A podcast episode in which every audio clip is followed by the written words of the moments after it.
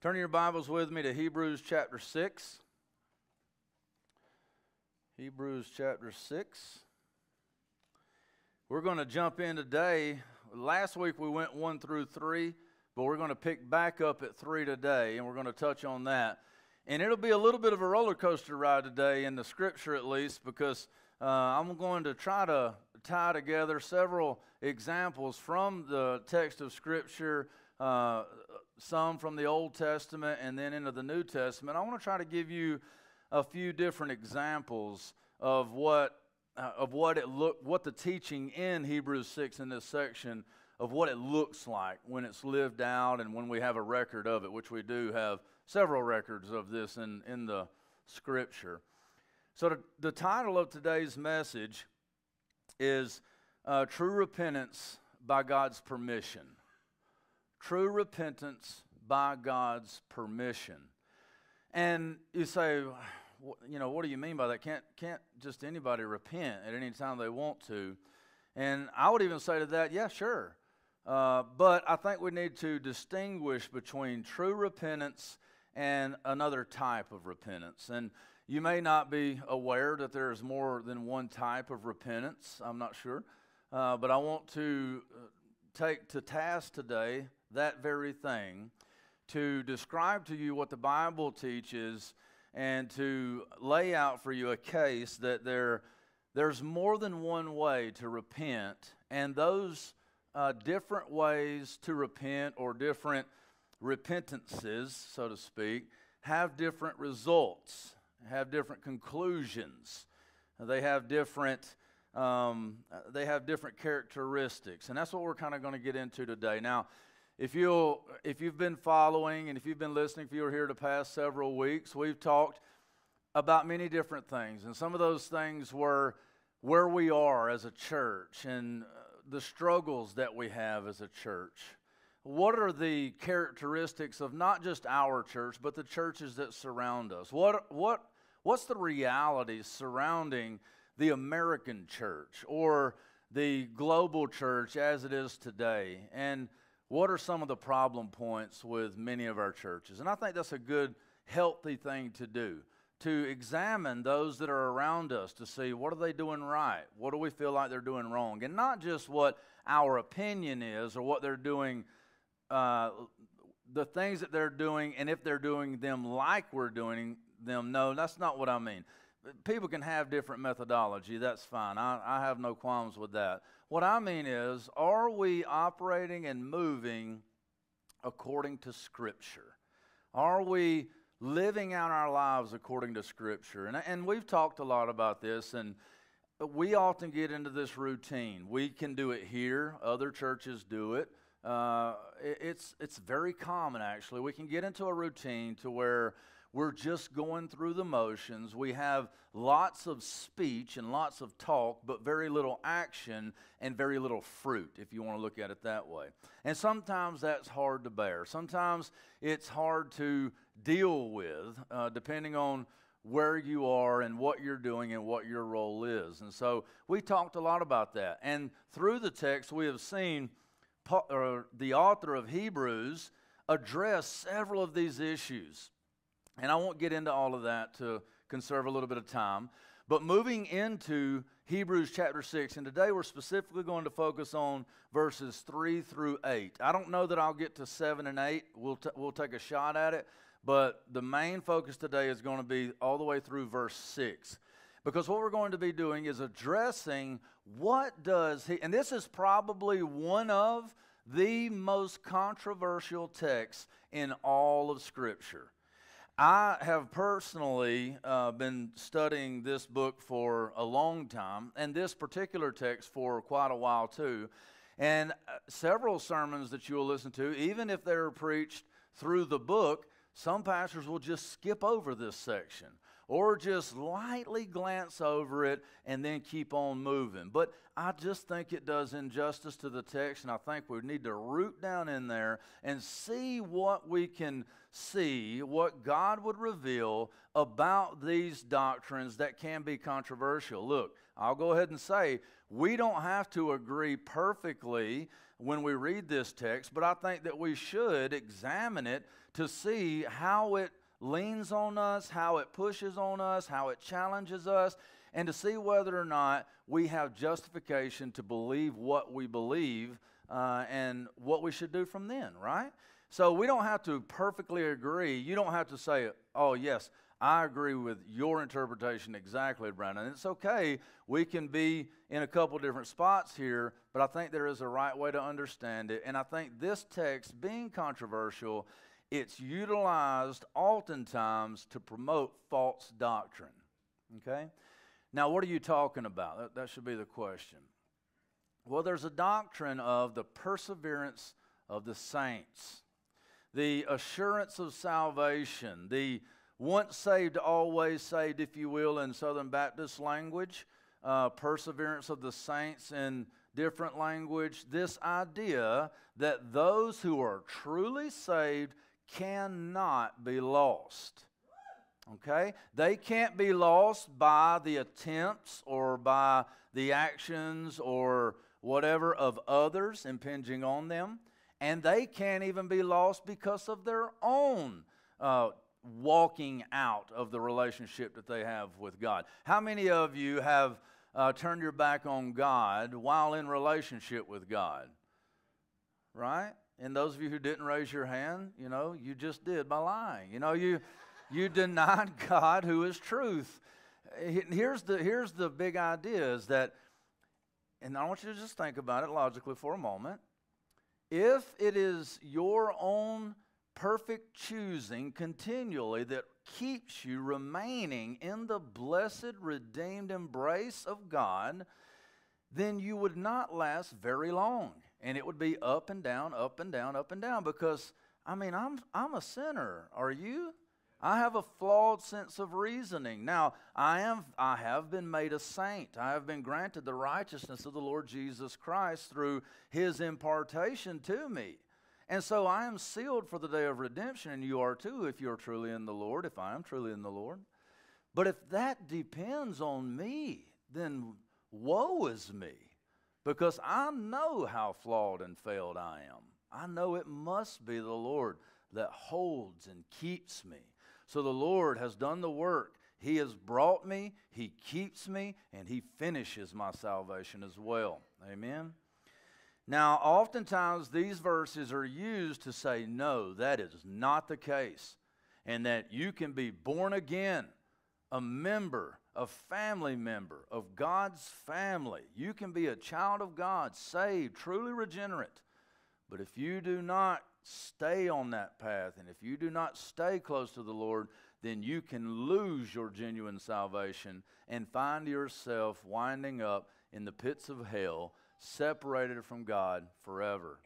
I'll be challenging that idea today and offering uh, an interpretation and an understanding of this that I think, number one, is more fluid and more aligned with the rest of Scripture, okay? And that is more conducive to and in line with the context in which we find it, the immediate context. Okay. So let's all stand to our feet, let's read the verses, and then let's unpack them and get, get down in it a little bit. Hebrews chapter six, starting, we'll just go ahead and start in verse one. We're going to read through verse eight. Therefore let us leave the elementary doctrine of Christ and go on to maturity, not laying again a foundation of repentance from dead works and of faith toward God, and of instruction about washings, the laying on of hands, the resurrection of the dead, and eternal judgment. And this we will do if God permits. For it is impossible in the case of those who have been once, who have once been enlightened, who have tasted the heavenly gift, and have shared in the Holy Spirit, and have tasted the goodness of God, of the Word of God, and the powers of the age to come, and then have fallen away, to restore them again to repentance, since they are crucifying once again the Son of God to their own harm, and holding Him up to contempt.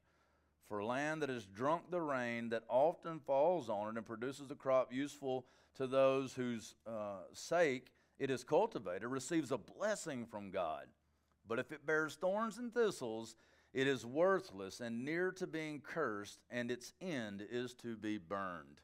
You may be seated. May God bless the reading and the hearing of his word. So I want to kind of just break these down a little bit today and just see if we can... Uh, why?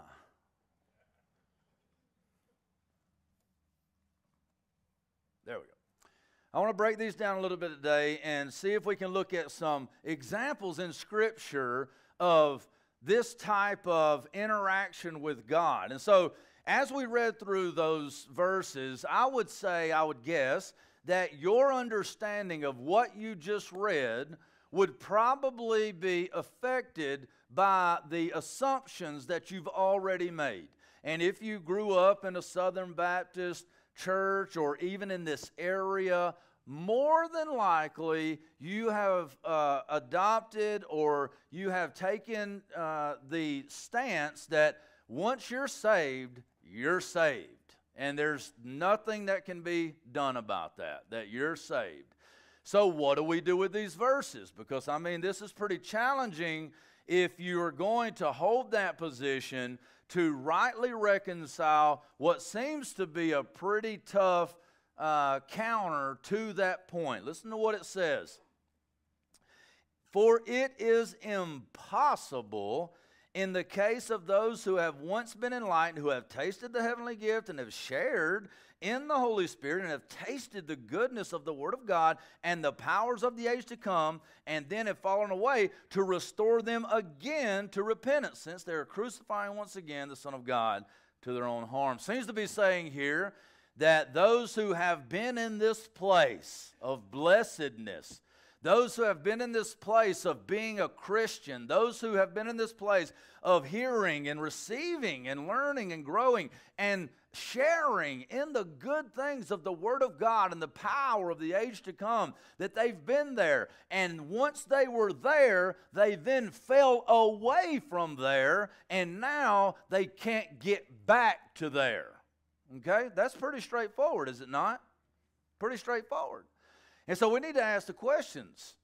What, what, what's going on here? What does it mean to have tasted the heavenly gift, to have experienced or been enlightened? What does it mean to be enlightened? And if that's not talking about true Christians, well, can an unchristian be enlightened? Can they share in the Holy Spirit? Can they share and taste the power of the age to come and the Word of God? This seems hard to wrap our minds around. And if it's true Christians, then how can they fall away? How can it be impossible to restore them? You mean true Christians can lose their salvation? You see, we have to do some work here. We need to start to understand what these things are talking about. And as I move through, this is one reason I actually really like this board. And sometimes I use it, sometimes I don't. But I like... not only to help you, and, and remember, I'm a student of the Word too. I'm just trying to study it like you're studying it, right? I'm praying, asking God to reveal to me. I'm reading other theologians. I'm listening to other sermons as well and trying to see what does what is God actually saying in His Word. Study is so important. And so we don't just need to come here and you just listen to me to for me to download my understanding into you. No. This, I like this because I'm not just trying to show you what I understand this text to mean. I want to show you how I studied the text and the connections that I made in showing you how I got to the understanding that I, that I have. So that way you go back home and you apply those, those same uh, tactics and those same things in order to come to your own understanding, not just of this text, but whatever text you're working with. So let's kind of go through now and break it down a little bit, and let's start to ask some really good questions of the text and see where it leads us. All right, verses three through six is what we're going to concentrate on today. Now, remember in verses one through three, he's talking about that we need to get on past the elementary things, and we've already talked about all that. I'm not going all the way back into it, and maybe some of you did tell me, man, that's shocking, that's surprising that the apostle in the book of Hebrews says that we need to actually move on from what we, uh, what many of us have heard every Sunday our entire lives until we went to this church or that church and until we did this or whatever. He says, let us leave the elementary doctrine. And what were those doctrines? I mean, goodness, repentance from the from dead works and faith. You, you mean we need to move on from learning about repentance and faith? Actually, yeah. Those are the beginning levels. Why do we stay on the beginning levels forever? We need to move on. Now, those are essential. You can't move on if you never began.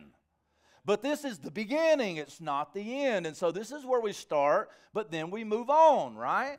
And these are the, uh, there were five things: repentance, faith, Uh, baptisms, laying on of hands or commissioning, the resurrection of the dead, eternal judgment.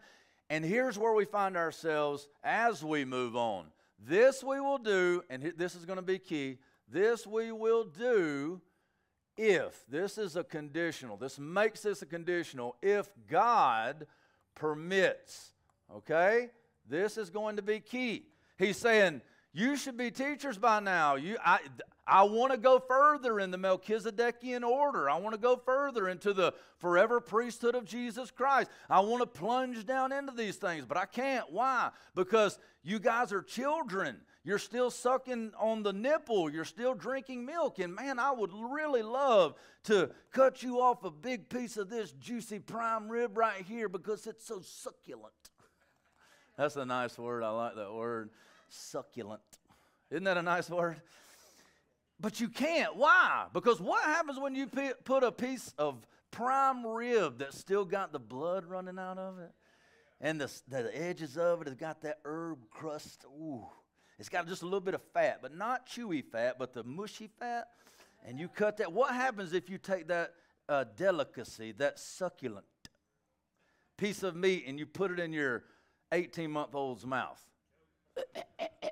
You know, you're going to kill him, right? He says, I wish, I wish I could go. I wish I could give, man, this is good. I wish I could give you this. He says, but I can't. I can't. And we can't go in back into that. But here he says, we've got to move on, and we will move on if God permits. Now, what do we need in order to move beyond the surface level Christianity, mere Christianity, into the deeper things of God? Not that we would be elite Christians.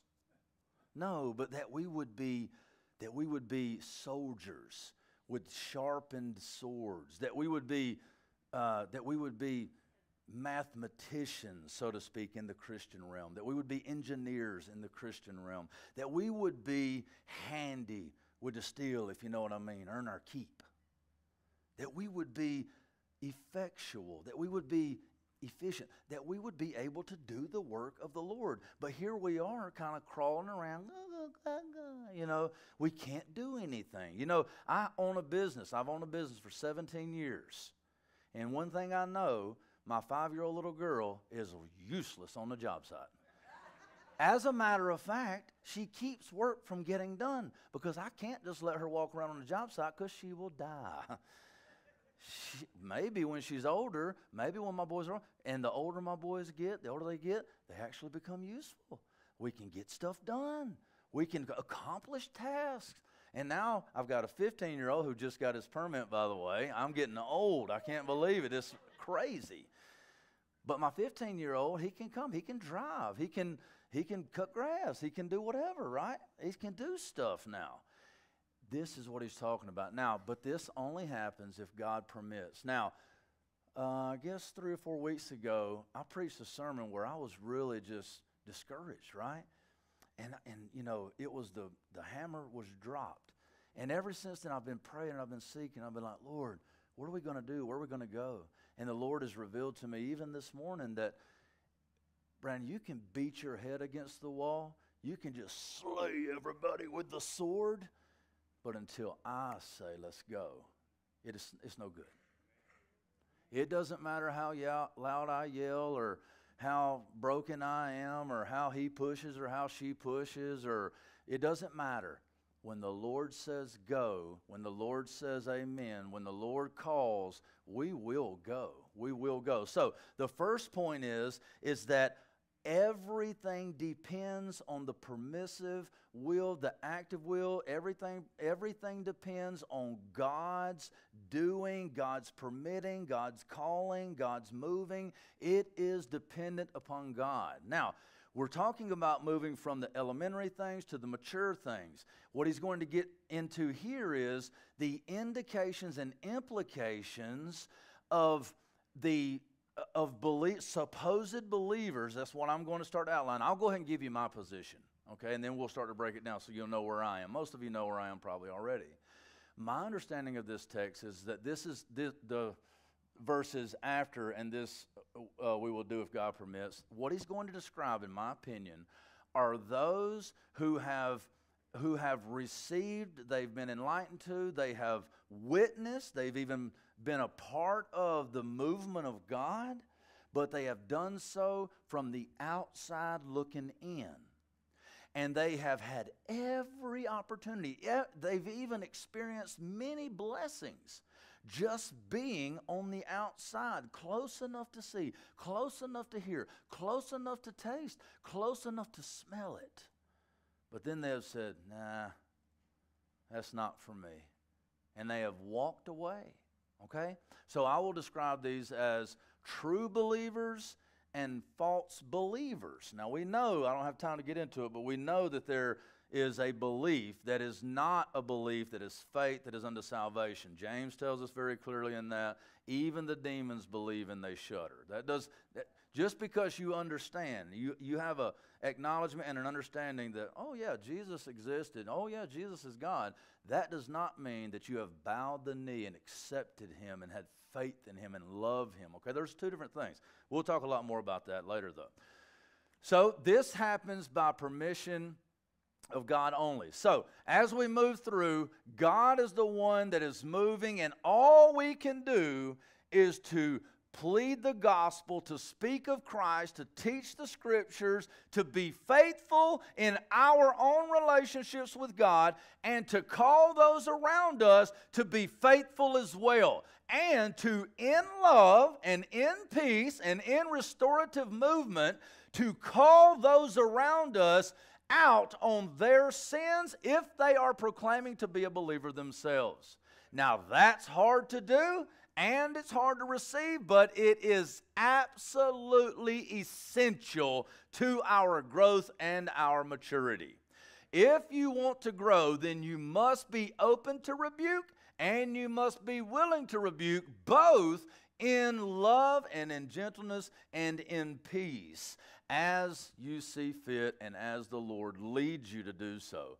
And all that one might be restored and brought into a greater relationship with God, because it is God who is permitting and bringing about these things. And so I want to distinguish now between two types of repentance. And I'm just going to put R E P here. Two types of repentance. Now let's go to the scripture on that. And where do I get this? Right here is where I get what I believe this text all kind of centers around, and that is what type of repentance, what type of, of person are we talking about? Are we describing a true believer, or are we describing something else? And I want to show you now that I believe that there are two different types of repentance that can be found in Scripture. If you will, turn in your Bibles with me to Second Timothy chapter two. Second Timothy chapter two. Now, the first repentance I want to talk to you about is true repentance that is accompanied by faith. Second Timothy chapter two, let's start in verse twenty-two. Now, he's, uh, this is Paul speaking to Timothy. He's speaking to him about how to lead the church, what uh, the scriptures outline, what the church should look like, what, should, what believers should look like. And this is what he says to Timothy in Second Timothy, starting in verse twenty-two. He says, flee youthful passions and pursue righteousness, faith, love, and peace, along with those who call on the Lord from a pure heart. Purity is going to be a resounding, uh, uh, it is going to be a resounding attribute or description of those who have true repentance. Okay, and we'll see some other attributes as well. from a pure heart. Have nothing to do with foolish, ignorant controversies. You know that they breed quarrels. And the Lord's servant must not be quarrelsome, but kind to everyone, able to teach, patiently enduring evil, correcting his opponents with gentleness. Now listen to this. Here's where it get, where the rubber meets the road. God may perhaps grant them repentance. What type of repentance? That God may perhaps grant them repentance, leading to a knowledge of the truth, and they may come to their senses and escape from the snare of the devil after being captured by him to do his will. So you see, this type of repentance comes from the Lord. It comes uh, when someone is seeking with a pure heart. It, it has effects on a person.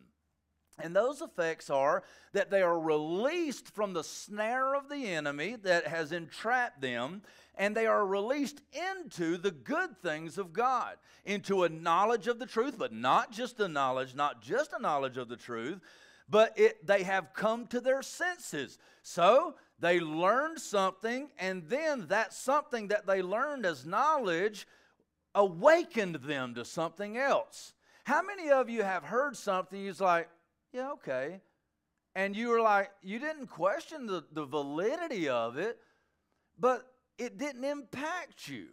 And then all of a sudden, you realized what it was that was just said, and you're like, oh, and you were like, well, I got to, you know, do this or do that. We'll take it like this. Let's say that you've got kids, right? And your kids are in the house and they're playing, and you're working on your computer, or you're playing video games, or you're coloring, or you're knitting and sewing, whatever. You're doing something, right? You're busy. And the kids, uh, let's say you've got a little five-year-old girl. Her name's Ellery, right? And the kid, the, the, the little girl comes in and she says, uh, Ezekiel's got his finger in Asher's ear and Asher's crying. Now you've heard the knowledge, you've heard the, the claim, and but you're busy, and it goes in your ear. And you say, oh, okay. You didn't say, you liar, right? You said, okay, all right. And then all of a sudden you come to your senses. Wait, what? And you get up. And you go out of that room into another room to find your twelve-year-old with his finger in your, you know, it, you, it moves you. Knowledge that doesn't move you may have entered your head, but it has not yet, yet pierced or traveled to your heart, which then comes out of your hands. Knowledge that stops in the head is useless, and oftentimes, painfully destructive and condemning. Because, and I'll just practically speaking, you know, all jokes aside, I'll say your, your, one of your kids comes in and says, you know, what are those knobs on the stove? You know, they turn really good. I turned it all the way right, and it just, it stopped at one point, though. And you believe that, but you don't act on it. That knowledge stops here. And it doesn't go here. And your care for, you know, burning the whole house down, dying, your care doesn't then go out of your feet and hands, and you get up and say, what did you do? And you, your hand does like that. You see, if the knowledge stops here in the head and it doesn't come through the heart and through the hands, then it's useless and oftentimes brings about severe consequences. So it is with those who hear the word of God and have only a surface level repentance or only a surface level blessing. Because I'm going to contend that unbelievers do oftentimes share in wonderful blessings, that they are showered with compassion by God, that they experience manifold, beautiful things. And what does it do? It only makes the fires hotter when they are cast into the outer darkness and into the flame, because the more light that you have, the more light you have to deny in order to not be saved. Does that make sense? Does that make sense? Okay, so here we see, now let's move on. He says, God may perhaps grant them repentance. Okay, so we see that this seems to be a, a, a true repentance. They, they have witnessed the Lord, they have been made aware of the truth, and they have repented. Now, what is repentance?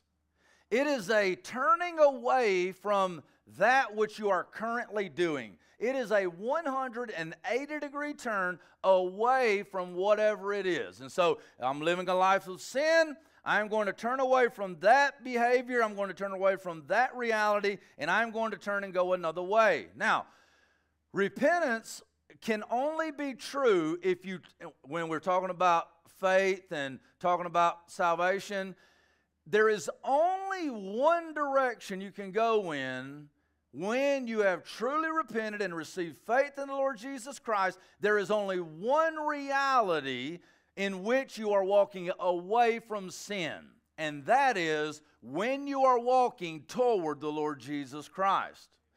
You cannot overcome sin on your own.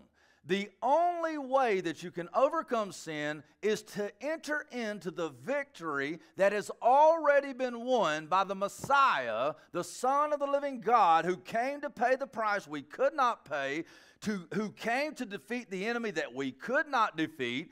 And now, instead of fighting sin, we are laying down our weapons, dying to self, and turning to Christ. This is the victory. Christ is the opposite of sin. If we want to stop sinning, then we must start Jesusing. Make sense? When you are, pers that's why faith and repentance, repentance and faith always go hand in hand. There are two different sides of this coin. When you have faith, it means you have been brought into Christ. And when you have been brought into Christ, then you are repenting. Now, we often waver and wane and go, but the Lord is keeping us. And it is our sanctification that is up and down at times. Our justification is never. We have been fully relieved of the penalty of sin. The power is being taken away, and one day the presence will be eradicated as well. That's true repentance. We're turning. Now, turn over with me to Second Corinthians chapter seven. I know we're jumping around a little bit, but just hang with me. Let's look at an example of where the Bible uh, teaches us that there is something other than a true repentance, because you can repent of anything. You can repent to anything. Now, I can repent of one action, but watch this now. Watch this. Before I even read Second Corinthians chapter seven, we're going to be looking at uh, Second Corinthians chapter seven, verse ten. If, let's say this table is the Lord Jesus Christ, okay? Now, if I'm sinning and I repent of this action, let's say that I'm a thief, okay? This is why, practically speaking, I'm just, you, you test it yourself and see if you have not experienced this yourself, and you know lots of people who experience the exact same thing. Have you or anybody you know, have you ever recognized, now this can be a spiritual thing or non-spiritual thing. That's not the point right now, so let me just ask it. Have you ever witnessed this with yourself or somebody else, that you have an issue? Let's say it's Uh, gambling, let's say it's stealing, let's say, let's say it's smoking cigarettes or taking pills, whatever it might be, right? And you recognize it. You have, you have been enlightened to that, however that came about. You say, oh, man, you know, I've got to stop eating so much, I'm really big, right? Or I've got to stop smoking, I can't even walk up to get my mail at the mailbox. Put whatever you want there. And so you say, you will and grit and determine it, and you say, I will not smoke again. And you turn from it, only to find it, pornography's over here. What? And now you find yourself in this sin. It ain't got to be pornography. It can be, you turn from smoking cigarettes, pain pills. Pain pills, no. Alcohol, what? women, money, men, whatever. How many of you have ever seen that or experienced that yourself? You give up one thing only to find yourself tied up into another thing. Anybody? Any takers? It happens all the time, and it doesn't have to be even anything horrible like that. You're like, I am watching too much T V. I need to read more. You turn the T V off, and now you're scrolling Facebook. It doesn't matter. What I'm saying is the reality is that we are continual worshipers twenty-four seven. You were made that way. And you will always find something to try to fill that void with. And the only thing that actually fills the void is the Lord Jesus Christ. It's God. It's an eternal void, right? And so every time you turn from one thing, you're turning to another thing. And the only way that you can overcome the things, period, is that you turn from them to the Lord Jesus Christ. Why? Because all of the things in this world will never, you can put them all in there, they'll never fill that void. It will take up an eternal amount of temporal unsatisfactory things to just toss in that eternal hole, and it'll never fill, and you'll have to have more, and you'll have to have more, and you'll have to have more. But when you turn to Christ, Christ is the eternal Son of God, and so He fills it right up. Fills it right up and, and explodes and overflows out onto everyone else around them. So, Second Corinthians.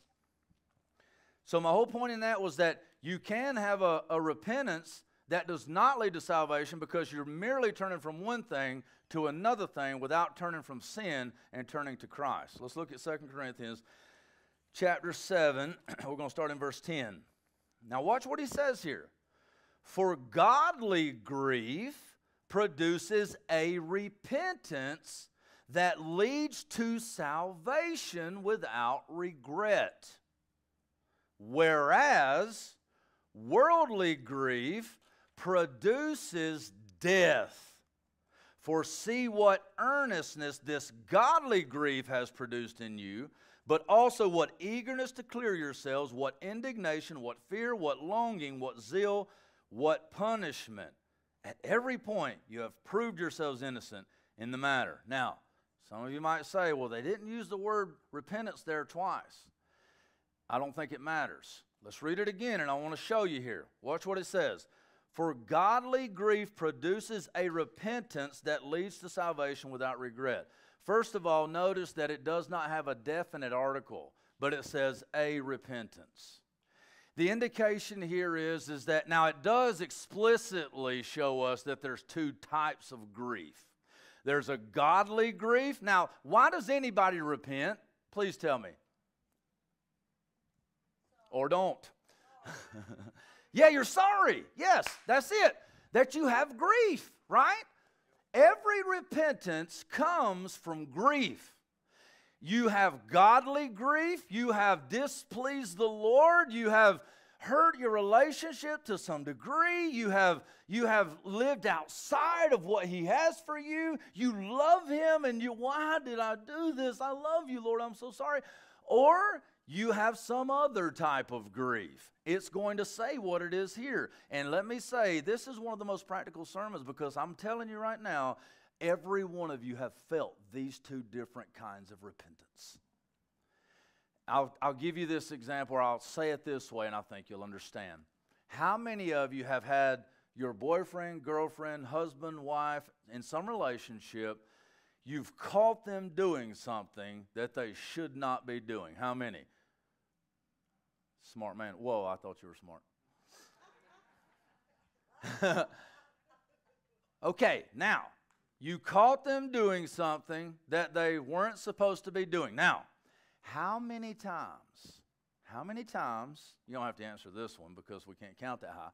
How many times has that happened and they are overwhelmingly apologetic? But you wonder, and maybe it's proven at some point, maybe it's not. You wonder, are they sorry that they got caught, or are they actually sorry that they did it? See the two? See the two?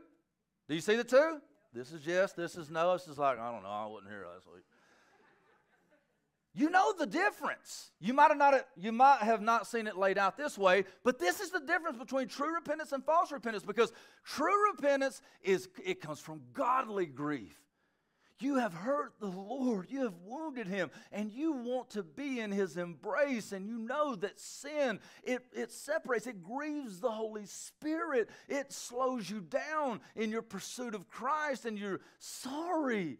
You, you really are, you really, really do wish that you had not done that, because it was too costly. And then there is, you wish you hadn't have gotten caught, because now you got to put up with this nagging, right? In other words, if you were straight up and you said what you thought, you would say, I wish you hadn't caught me, because I really enjoyed doing that, and I could keep doing that if you hadn't caught me. You see? You see the difference? And sometimes somebody will repent and confess to a wrong that they've done, and it still not be. Why? Because they think that they can gain something for themselves by taking the shot on this side. If they admit this thing, then maybe they can get this thing, but it's all selfishly motivated. It is not because they really understand that they've wounded the other person or that they've sinned against God. Is that coming across clear? You see, that's the two types of repentance. Now, he didn't say the word repentance twice, but he did explicitly say the word grief twice, and he distinguishes between a godly grief that leads to a repentance that what? It has results. That's what he says. For godly grief produces, godly grief produces a repentance, this type of repentance, that leads to salvation without regret. You say, man, I, you know, I, I had... I was in this sin, I was, it was painful, and I left it over there, and I came over here to salvation, to God, and I, I don't regret it at all. You see it. You see it. Now, with what I just told you a second ago in mind, that they started, they got caught, watch, watch. Here's the other. Man, I'm caught in something, worldly grief, I can't believe they caught me doing that. Now I don't get to do that thing anymore. And I'm going to turn, but I wish I could still do that. I'm not sorry that I was doing that. I'm sorry I got caught doing that, and now I have to stop doing that. But I wish I could. There's regret. Did you see it? I wish I could keep doing that. Husband catches his wife cheating. Wife catches her husband cheating. Whatever it might be. There's a million different examples. And maybe he stops. Maybe she stops. But deep down, there's been no true change, because deep down, he wishes that he hadn't gotten caught, because, oh, how he would love to go see her again. There's regret. When you come into the Lord's presence and you have true repentance and God fills you up and you have to leave all of that sin behind, you look back at it and you don't regret. You puh, puh, going with the Lord, you know? You ain't got no regret. You don't look back. You don't want to go back. Now, sometimes maybe your flesh taps you on the shoulder. Hey, man, what's up? And you're like, off of me, right? And sometimes you're like, oh, oh. And for the true believer, you know you've done that before. Because I'm not saying, I don't believe in sinless perfectionism. I don't believe the more mature you get, you stop sinning altogether. I think you're going to fight with it, tooth and nail all the way to the grave, just like Paul did, right? And you're waging war. Check out Paul's life. And I'm chasing a rabbit right now, but that's okay. It's a good, big, fat, juicy one. So I'm going to keep going. Paul, at the beginning of his ministry and his apostleship, right, he comes into this relationship with God, and he comes into this place. And he says, he's defending his apostleshood, his, his apostolic authority. And he's making this argument. He's like, I am an apostle. Yes, I am the least of these apostles, but I am an apostle. Okay? Go forward a little while in his ministry. Gets a little closer to the Lord, if you can imagine that, right? Paul gets closer to the Lord. Then all of a sudden, he says, I am the least of all of these brothers, So, first he was the least of these, uh, the least of the apostles, but he's still up here with the apostles. And he comes down. He says, I'm getting closer to the Lord, man. I just, I realize I might not even need to be up there. And he says, I'm the least of these. I'm the least of, you know, I'm still, the, I'm the least of these, though. We'll go on further in his ministry. What does he say? I'm the chief of sinners. I'm the, I'm a worse sinner than every one of you. I'm the chief of sinners. And Christ's blood cleanses even from that. The closer we get to God, the more we realize it, the more we, we feel the weight. And so w the reason I said all of that is this. I, when we repent and we have faith, I'm not saying that we turn from those things and we never regret it again. I'm saying that it is, it is defined by, outlined by, indicative of, it is, it is painted with true, uh, with true repentance, and you don't regret the old life. Now, every, every now and then, as we're battling with the flesh, it starts to call us back. But the true believer, here's where he is. He may even turn and glance and look all the way around at it. But when he does that, even then, oh, the pain. How could I have even looked back? The disgust, the hatred of sin. Here's the question. Do you hate your sin, or do you hate the fact that you can't commit it anymore? True repentance, godly grief, worldly grief. Now, let's, let's look at a couple of examples of this. Oh, my goodness. How could this possibly be eleven thirty-six? Okay, really fast then. Turn back to Second Samuel. No, hurry, hurry. Second Samuel. Okay, first example, true repentance. Second example, false repentance. Let's check it out. I think we can learn a ton from these. And I don't really have that much time. I was just joking around. But I will say you could spend forever in these texts, though. So I'm going to read it. I'm going to give you the overview. I'm going to show you the true repentance. Then I'm going to go to the second, the false repentance. But go back and check these things out. Because what do we need to do, Jake? We need to truly repent, like day by day, every day. Like we need to repent every single day, right? I do. I do, right? I want to repent, get closer to, closer to the Lord. So Second Samuel... If you remember this story, David has uh, slept with Bathsheba. She's pregnant. He's killed her husband, Uriah, uh, slaughtered him by the sword of the enemy. And here we are. David shows up. Nathan is there. Nathan is a prophet. Nathan is going to reveal David's sin. Now, he's going to have grief. Let's watch and see if he has godly grief or if he has worldly grief. Let's watch and see the results of this type of repentance, and let's see what happens. Let's watch and see how David responds to getting caught. Here's the question. Is he afraid he got caught, or is he actually sorry that he did it? Is he sorry he got caught, or is he sorry he did it? Second Samuel chapter twelve. Second Samuel chapter twelve. And the Lord sent Nathan to David. He came to him and said to him, there were two men in a certain city, the one rich and the other poor. The rich man had very many flocks and herds, but the poor man had nothing but one little ewe lamb, which he had bought. And he bought it, and he brought it up, and it grew up with him and with his children. It used to eat of his morsel and drink from his own cup and lie in his arms, and it was like a daughter to him. Now there came a traveler to the rich man, and he was unwilling to take one of his own flock or herd to prepare for the guests who had come to him, but he took the poor man's lamb and prepared it for the man who had come to him.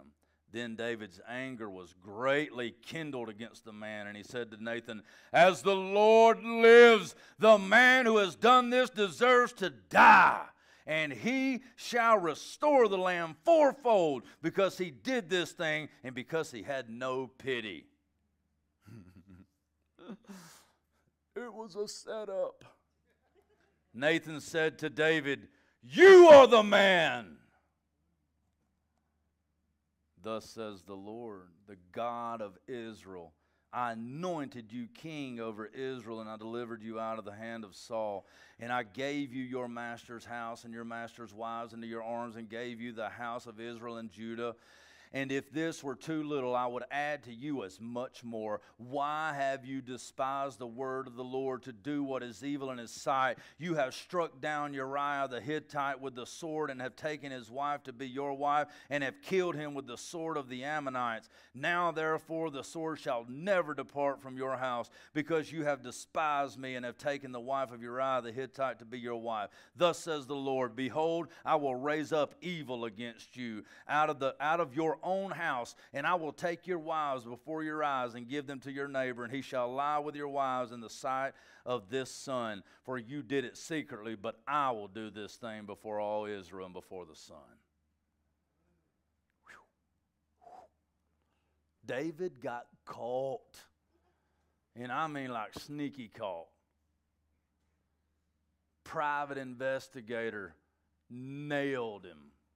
This is what David says. David said to Nathan, "I have sinned against the Lord." Right or wrong? Right or wrong answer? Yes. He recognized that his sin was not just against Uriah. His sin was not just against Bathsheba. His sin was not just against Israel. His sin was not even primarily against any of those. His sin was primarily against the Lord. That's when we repent. Is that when you realize that sin that you committed against your wife or your son or your employee or your employer or whatever, it's not primarily a sin against them. It's primarily a sin against God. And Nathan said to David, "The Lord has, the Lord also has put away your sin. You shall not die. Nevertheless, because by this deed you have utterly scorned the Lord, the child who is born to you shall die." Then Nathan went to his house. Now I could read on, I'm just going to kind of touch on that, but here it is. David recognized his sin was not just sins in an outward physical way, but they were on a whole nother eternal level. He recognized that he had sinned against the Lord, and he admitted it, he confessed it, and the Lord saw his pure heart, and he restored him even through that wickedness. Now we rise up against that and we say, how could the Lord just overlook that? The Lord never overlooked that, and he never overlooks any sin. The Lord God does not overlook sin. He does not just forget about it willy-nilly. No, every sin, every sin, every sin that's ever been committed by any man, woman, or child on the face of this earth, it must be paid in blood. And it will be paid in blood. You will either pay for your own sin in a fiery hell where you will pay. You will endure the ever-abiding wrath of God for the rest of this eternity, for all time, never ending. Or you will accept the bloodbath, the blood-bought, the wrath poured out on the Lord Jesus Christ for you on your behalf. You see, Jesus Christ didn't die on the cross just as some demonstration. No, he actually took your sins, yours personally. He took your sin, yours, and he put it upon himself. He clothed himself in your and my sin. Our particular, it was the time you cheated. It was the time you lied. It was the time you did whatever it was. That particular time is the, it was what was driving the force behind the Roman soldier's hand. When they hit the nail, it was your sin and it was mine. You see, the reason that God could look at David, or Nathan could look at David and tell him that God was, had forgiven him, that he was not going to hold it against him, was not because he just dismissed that sin. No, he knew that that sin was on the Lord Jesus Christ. True repentance And we go on down in the story, the, the boy ends up dying, the child ends up dying. David's torn up, he's praying. Being caught in the sin, you know where it pushed David? Here's a good indicator. When you find out you're in sin, whether you've, you've been caught by somebody else or whether you've awakened to it yourself, the Lord has brought it to your mind, and now you see this sin and you're grieved by it, and you give it over to the Lord, what is your response? It says here that then David arose from the earth and washed and anointed himself and changed his clothes, and he went into the house of the Lord and worshiped. This was after he had suffered the consequences. Now, I want you to pay, this is so much here.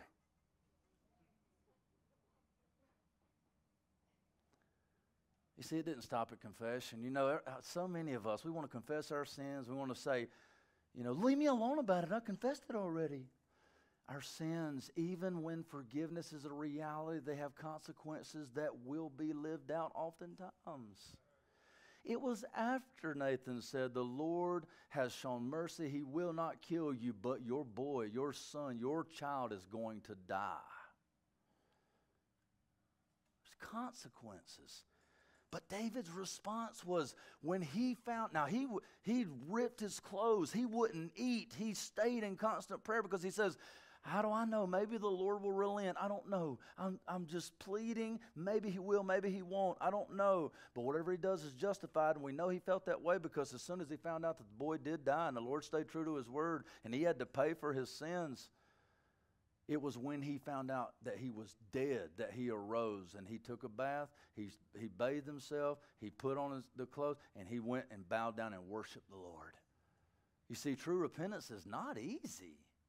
Just because you're going to be in the presence of the Lord does not mean it's easy. It's hard. True repentance is way harder, way harder. Because false repentance, you never even really turn from that sin or the loving of it. Listen, true repentance is the death of your flesh, and that's always painful. You're in love with your sin. So am I. Before the Lord Jesus Christ comes, we are, we are in love. We are in bed. Sometimes literally, we are in bed with our sin. We love it. It's part of us. We long for it. We want it. We find our fulfillment in it, even if it's shattered and sacrificed and it's all just bent all up. We, this is all we've got, and we don't have the Lord. This is all we've got, and the Lord says you've got to squeeze the life out of it. You've got to place it here. You've got to place it here under the cross. You've got to place it here so that it can be smashed and it can be drowned under a river of blood. You've got to give this. Yeah, that's the way you feel about your sin. You remember uh, Frodo? No, what's his name? Huh? Gollum. Yeah, he was Frodo before that, right? No, Frodo was the good guy, right? No, Gollum, Gollum. And he's like, precious. Remember, he's like, you're looking at him, you're going, it's a ring, bro. It's just a ring. You know, but he's like, precious.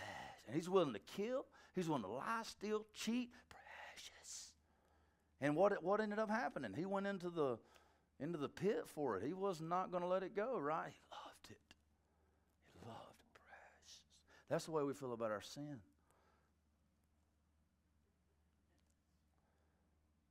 And Jesus says, you cannot serve two masters. You'll love the one and hate the other, or hate the one and love the other. So that's what faith is.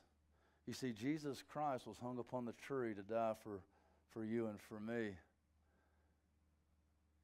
And we either allow him to die or we allow Precious to die. Which one? You see, we have to give up our sin. We have to, we have to give it to the Lord.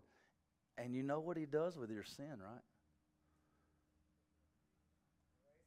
He He murders it. That you need to understand the mechanics of the gospel, the mechanics of the cross. And this is like, hell's like, I'm just big picture. I just, you know, Jesus died for me. I'm, I'm good with that. You know, I trust. I love it. Big picture. She trusts. Me, I'm like, yeah, but I want to know how it works. Well, all of your precious sins that are really evil, disgusting little rats that you're petting, Jesus takes those disgusting sins and he puts them on him He covers himself. And when the and when the wrath of God is poured out and Jesus is smashed on the cross, your beautiful, lovely, supposedly beautiful, lovely, precious, they are smashed with him. That's how it works. And all of his actual precious righteousness, you see, this uh, this is precious. This is the actual. So Jesus has got true preciousness. You've got rotting, supposed preciousness. You give him yours, and he dies for it. And, and he gives you his. And now you get to wake up in the morning. And you get to enjoy the true precious. Martin Luther calls it the great exchange. His life for us. You see, he died so that we would live. We live because he died. He took on sin and shame so that we might take on his precious righteousness that's, that, that gives us a name. You don't understand. And when true repentance comes, we're not looking back. Not because, and here's another, it's not because, don't look back, don't look back, don't look back. How many of you have repented like that? I've repented like that before. You know, like I leave this sin over here, and I'm like, don't look back, don't look back. I want to look back, don't look back, don't. Just want to look. No, don't look back, don't look back. No. True repentance, and I gave, I try to test myself like this too. I put that thing down there. You know how you stop sinning? You know why in Jesus Christ, and this is the whole thing about A A and N A, and I'm just running way off now. It's just, it just going. You know what the problem with the A A and N A is? Maybe they have their place in recognition. If you're in A A and N A, if it's been good for you, I'm not, I'm really not trying to rail on it. I'm not. But you know, at least one failure and flaw I know that it has. A A and N A suppose and teach that once you're an alcoholic, you're always an alcoholic. Once you're a drug addict, you're always a drug addict. And now you just got to manage that sin for the rest of your life. You got to manage that problem. You got to manage that addiction, okay? In an unregenerate life, that's absolutely correct. In an unregenerate life, that is absolutely correct. And I'll tell you why. Is because, now let's stay consistent. This is our precious sin. This is our addiction, right? In A A, they say, give that addiction up. And you put it down. But you're a continual worshiper. And, and that's all an addiction is, it's worship. That's all it is. How many of you knew that? All addiction is is worship. Lord time, functional Savior. Jim Beam, opposite of Jesus Christ. Functional Savior. I mean, come on, think about it. What does crack promise? Joy, forgetfulness, peace, ecstasy. You know, that's, they're all just functional Saviors. They're false Saviors, that's all they are. So you've got this false Savior, it's your precious. And that's why you love it, by the way, and me too. Because it's, it's saying, it's whispering in your ear, I'm better than Jesus. And you're like, I know. Well, in A A, you can never give up addiction, which they're right in a sense, but it's amazingly damaging. I'm going to run this out. It might take a minute, but I'm going to do it anyway because this is eye-opening to me when I saw it. You set down your addiction. But since we're continual worshipers, and you are, by the way, you're created in the image of God, you will always be reflecting, you will always be longing to worship and be who you were called to be. But since the fall, and we're broken and outside of a relationship with the Lord Jesus Christ and with Yahweh, we can't get back to him apart from the sacrifice of the Lord Jesus Christ and that great exchange where our price is paid and we come back in full-fledged family members by adoption, right, through the payment of the Lord Jesus Christ. Then we're down here pursuing after what we know we need. We just don't know we need it. So basically all N A is saying is, is that you're, you're an addict, period. Your addiction is who you are. And they're right. Because you are a worshiper twenty-four seven. And when you set that addiction down, you will grab another one. It may look healthier. It may be reading. You might set crack down for reading. But you will do something. You will do something to, you will worship something. Now, what's the difference? Addiction, worship, same thing. Same thing, substitute words. You want to know how you get rid of one addiction? It's really easy, actually. You just need a stronger addiction. That's it. You just need a stronger addiction. Jesus Christ is what crack promises. Jesus Christ is what Jack Daniels promised. Jesus Christ is what Budweiser told you it was going to give you. Jesus Christ is the intimate point of perfection that you thought you could get with that woman that wasn't your wife. Jesus Christ is pure ecstasy. And so, with Jesus, the N A guys and the A A guys get it wrong. Because when the sun sets you free, you're free indeed. And the reason that you're free indeed is, is that that thing that was causing you to go from addiction to addiction to addiction to addiction to addiction, Jesus is actually what those things were pretending to be. And so when you get the real thing, you never go back to the other thing because there's no more room in the eternal place. You're filled up. You know why? Because there ain't no high like the Most High God. Amen? How did we get on this from where we were? True repentance. True repentance. When you truly repent, you never turn back. Now, the last, oh man, I've got four minutes. That was pretty, that was pretty quick. I'm surprised. All right, now let me show you the false repentance. And this is pretty funny too. This is a good one, okay? Acts chapter nine. Um, yeah, Acts chapter nineteen. So, yeah, that worked out pretty good. So, you see, David, he didn't mind how painful that was. Why? All that, I, did y'all follow that? Or was that just like, well, that was kind of cool, but I don't know what it was for. That was not connected in any way, shape, form, or fashion. No, it, it was. Because, see, how was David able to worship? I mean, come on. I mean, come on. We, we, most of you have children or you have people in your life that you love. When you lose somebody you love because of a sin that you've committed, how, how do you worship? You don't worship. You're depressed, right? Not if you have turned from that thing that was a false idol and you've taken into your grasp the Lord Jesus Christ, or he's taking you into his grasp, right? And then you fall into him as your greatest addiction, as that fulfillment that you all, you were always looking for in these other places. You see, that's the crazy thing. His desire for Bathsheba and the sexual experience led, does this not? Paul was exactly right in Second Corinthians uh, chapter seven, was he not? Godly grief leads to, re leads to a repentance that, that brings to salvation. Worldly grief does not. It only leads to death. David desired something that he shouldn't, and it brought death. David, after those consequences, was brought back into the presence of the Lord. He repented, and even though all of his wickedness and all of the consequences, that godly grief brought life. And he was restored and he worshiped. Now let's look at Acts chapter nineteen.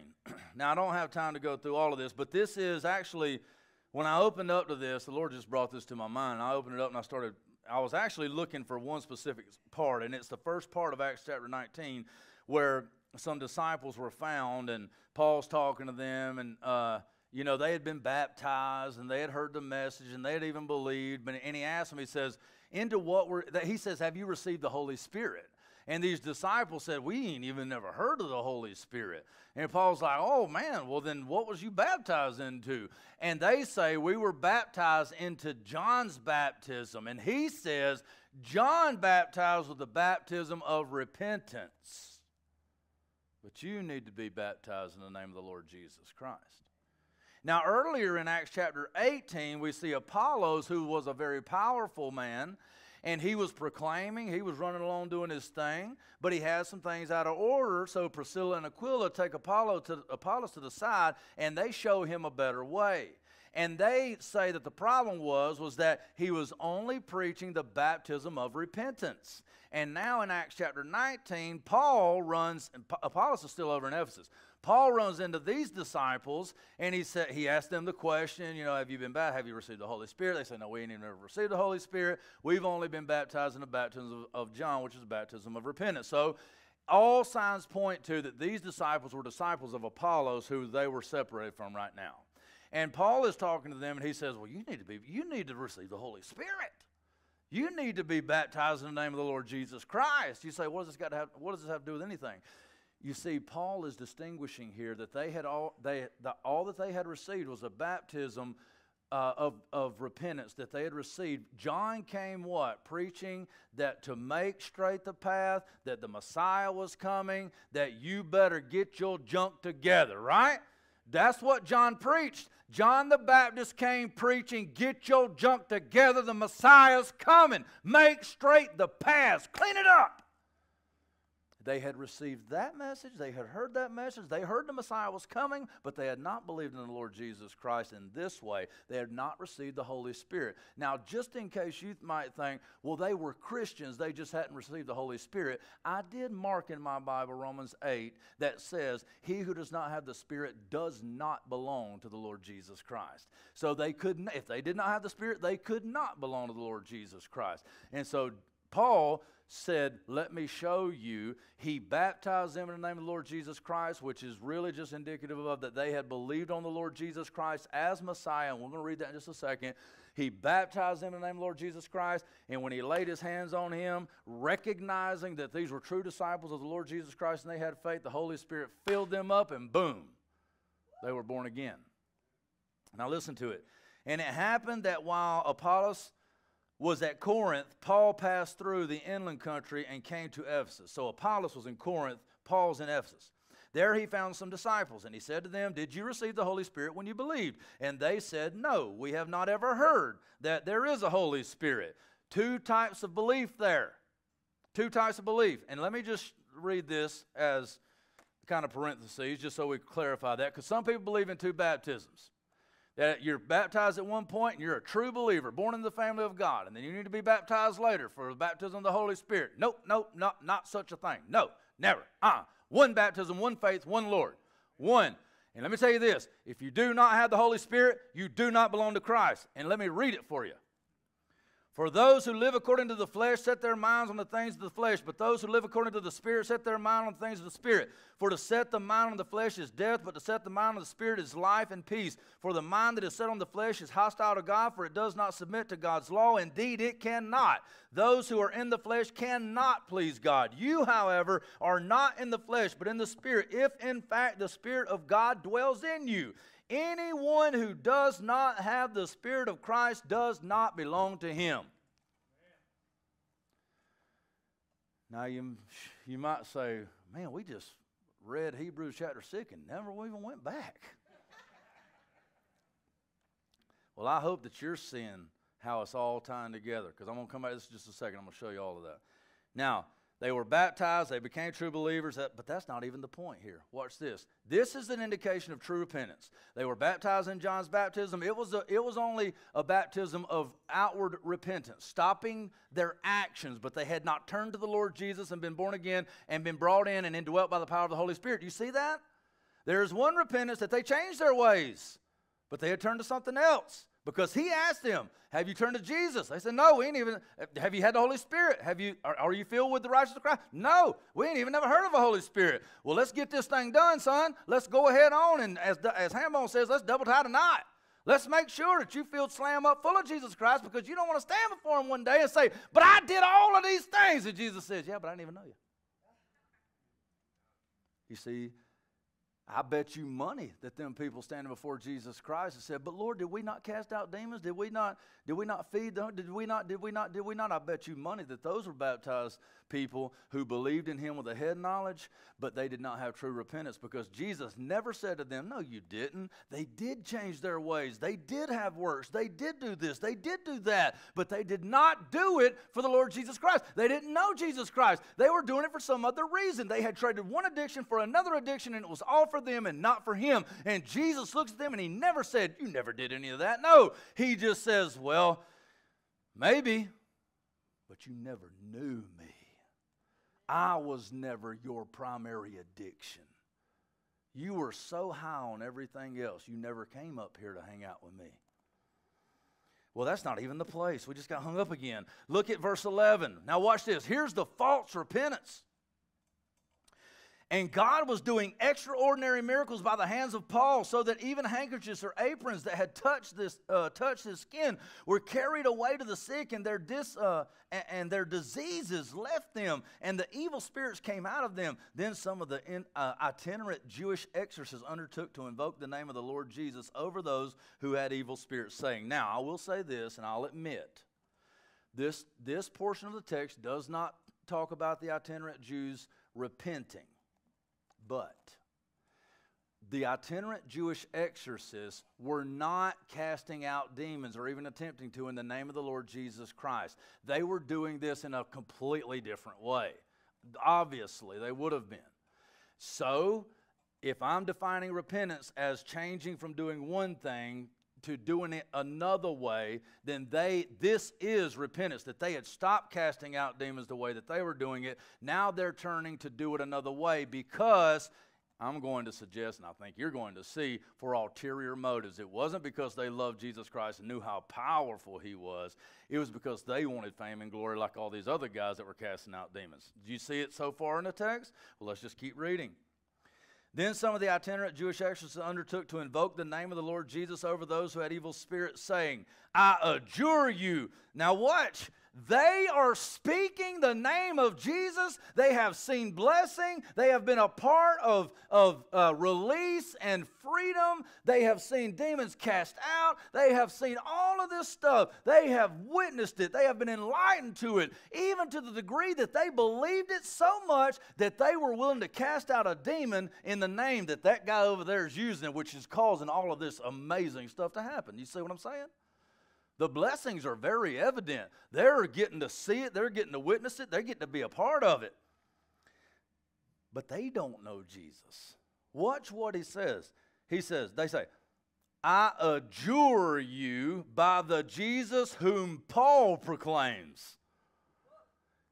Let me tell you something right now.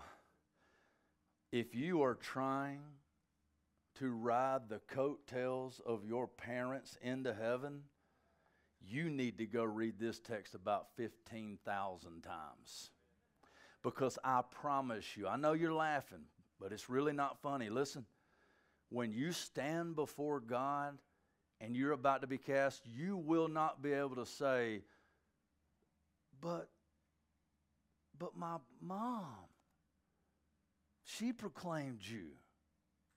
No, you'll be handed over. Well, listen what it says.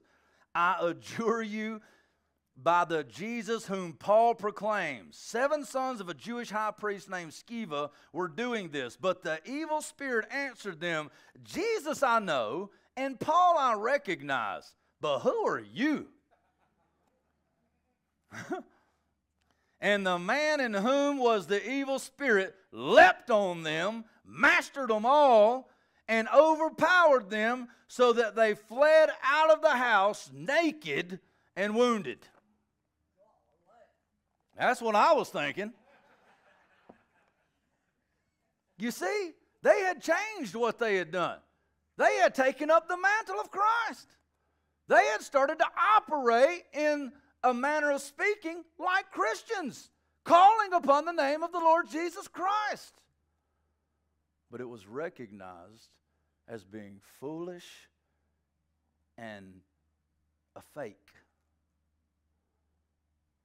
And they jumped on them, whipped them, and for some reason took all their clothes off. I would imagine shame, especially in that culture. Whipped them, brought shame.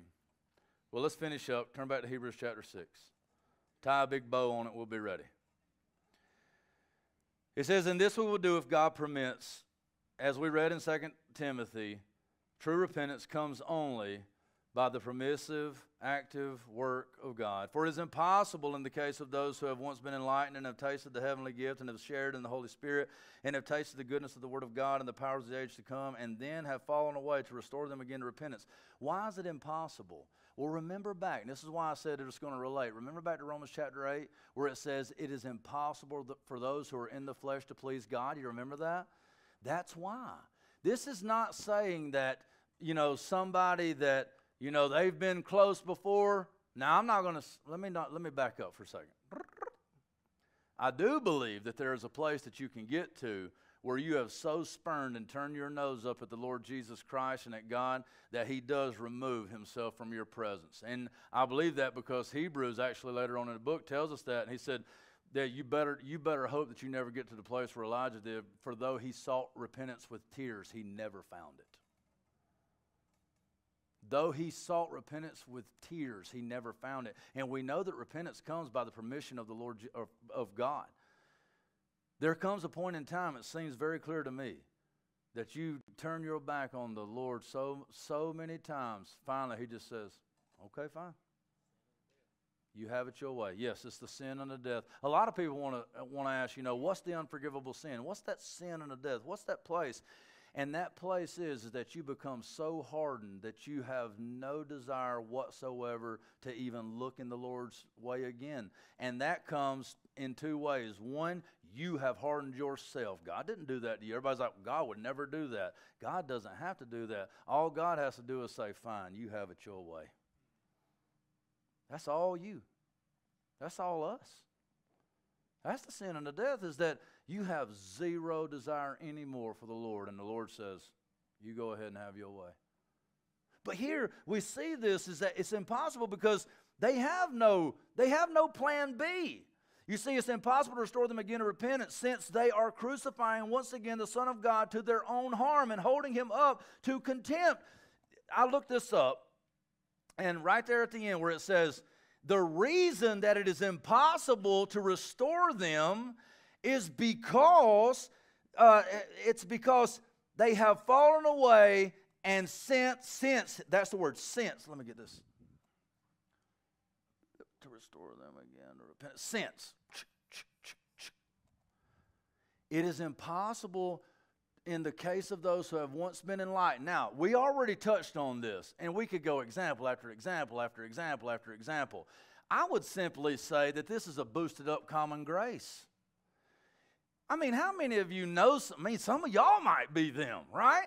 How many of you know people who they've spent twenty years in the church, and they have witnessed miracles of God. They have, they have been fed by the church. They have been loved by the church. They have been visited by the minister. They have been helped financially. They have been helped when there were times of crisis, and, and they were prayed for. They got to witness the Word of God and the gospel going forth. They got to be a part of people being pulled and, and drawn out of the pit of darkness and into the, into the kingdom of light. They got to be so, so much glory. They got to see it, and they got to touch it all the time. And not to mention, all the time in the Scripture, there are wicked people who God brings about. You remember, Abraham, we were talking about this the other night, Abraham, when the king thought Sarah was smoking hot, Sarai, and he's like, yo, man, what's up? And Abraham is an idiot, and he's like, that's my sister. And he, and so the king's like, well, send her on over here, you know, what's up? And so he does. And so she's in there and about to do their thing, and God shows up to keep him from sinning. This is an unbeliever. This is not an unregenerate man. He shows up and says, boy, you better not do that, because I will have to kill you. Again, God doing what Abraham, the husband, should have done. That's what Jesus is. That's why he's the better husband, right? God shows up and enlightens this man. He keeps him from being put to death. And he's like, don't do that. And the king goes back to Abraham. He's like, why did you do that to me? Isn't that crazy? Like, we haven't ever thought about that, because Abraham was the man of God. And it was the man of God who didn't speak up for his own wife that failed, and it was the wicked man who, was, who took that woman to go sleep with, even though he wasn't married to her, that got the revelation from God, that then he rebuked the man of God because he didn't do what he was supposed to do. He's like, why did you let, why were you going to let me step into sin, man of God? Wait, what? You see how backwards it can get? That's how backwards it can get. But what I'm saying is, is that unbelievers have, have certain amounts of light all the time, who have tasted. I would point to this. I wouldn't draw too much from it, but I would say that the Bible speaks all the time. If you remember Ezekiel, how many times the word of God cannot touch the lips, not just touch the lips or not just be tasted, but Ezekiel swallows it down. This seems to indicate to me that they just touch it. They just want to taste it. They don't want to consume. Jesus said, you must eat my flesh and drink my blood if you want to be my disciples. You can't just give it a little licky lick. This ain't no blow pop. You got to drink it down, right? Who have tasted the heavenly gift. It's just a little taste, you know. And have shared in the Holy Spirit. You see how the wording is? I don't know why people have such a hard time with this. Because it just says shared. No, no, no, no, no, no, no. We don't want to share. I want it all. I want the whole thing. You know what I'm saying? I don't want a piece of it.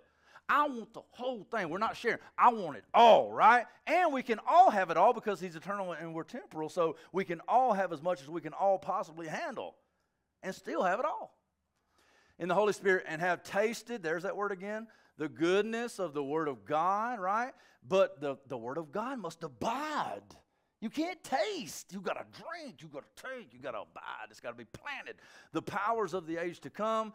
We talked about that earlier. Oh, and have fallen away. Now, I said I was done a second ago, but this is really it. Now, then have fallen away. Now, what does it mean to fallen away? What did they fall away from? I think we've pointed out here. I think that they have fallen away from a place where they were kind of toying with the idea, experiencing some of the goodness. But that which was offered, here it is, here it is. Everybody paying attention. If you didn't listen to anything else, listen to me right now, please. Here it is. Oh. And their sin, right? It's precious. This, this, this is my precious, right? You remember, remember what this is, what? Sin's precious. Keith, can you come help me?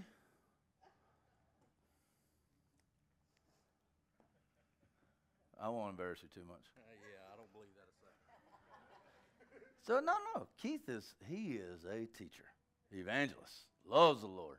When I grow up, I want to be just like him. I promise. No, it's the truth. Loves the Lord. He's faithful. Man, he's a good man. All right. He's got the gospel. And I got precious. And Keith's like, hey, man, look, that water ain't got no caffeine in it. Ain't got no power in it. I got the good stuff, baby. And I'm like, all right, okay, okay. All right, let me see.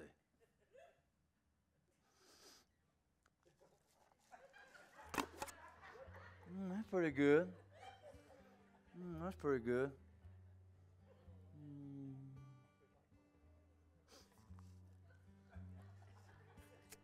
Just keep you up.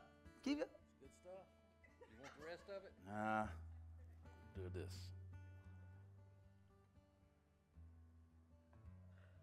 So you can taste. Man, look. You know the reason, thank you, brother. The reason I was so heartbroken like three weeks ago is because, and, and you know, there's, there's probably a better way I could have handled that. I kind of got chastised this morning out of that doggone Second Timothy verse. It's like, you know, always in gentleness. I was like, I wish I would have read that three weeks ago. I'll smash it with the hammer, you know. But it just, it breaks my heart. It breaks my heart for me because I can't tell you how many times I trade Jesus for just junk. Right? You ever done that? I'm just thankful right now I can see it. And I'm like, Lord, please.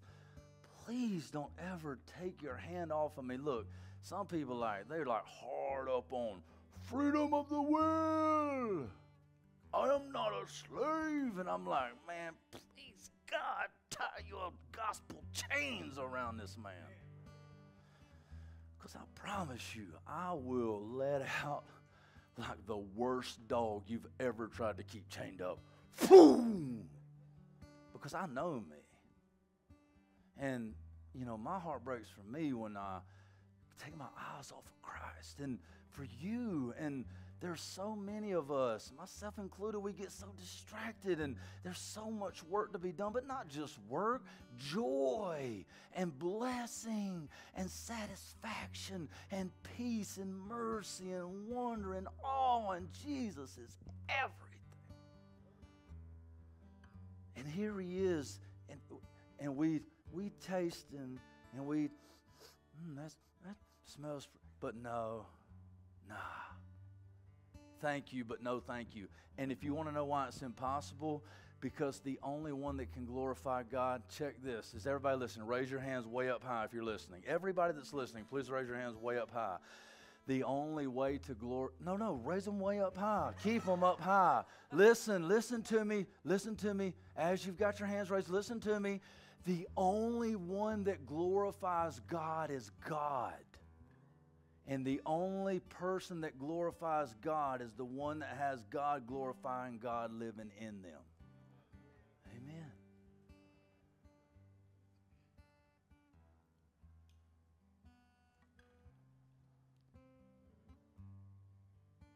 Let's all stand to our feet.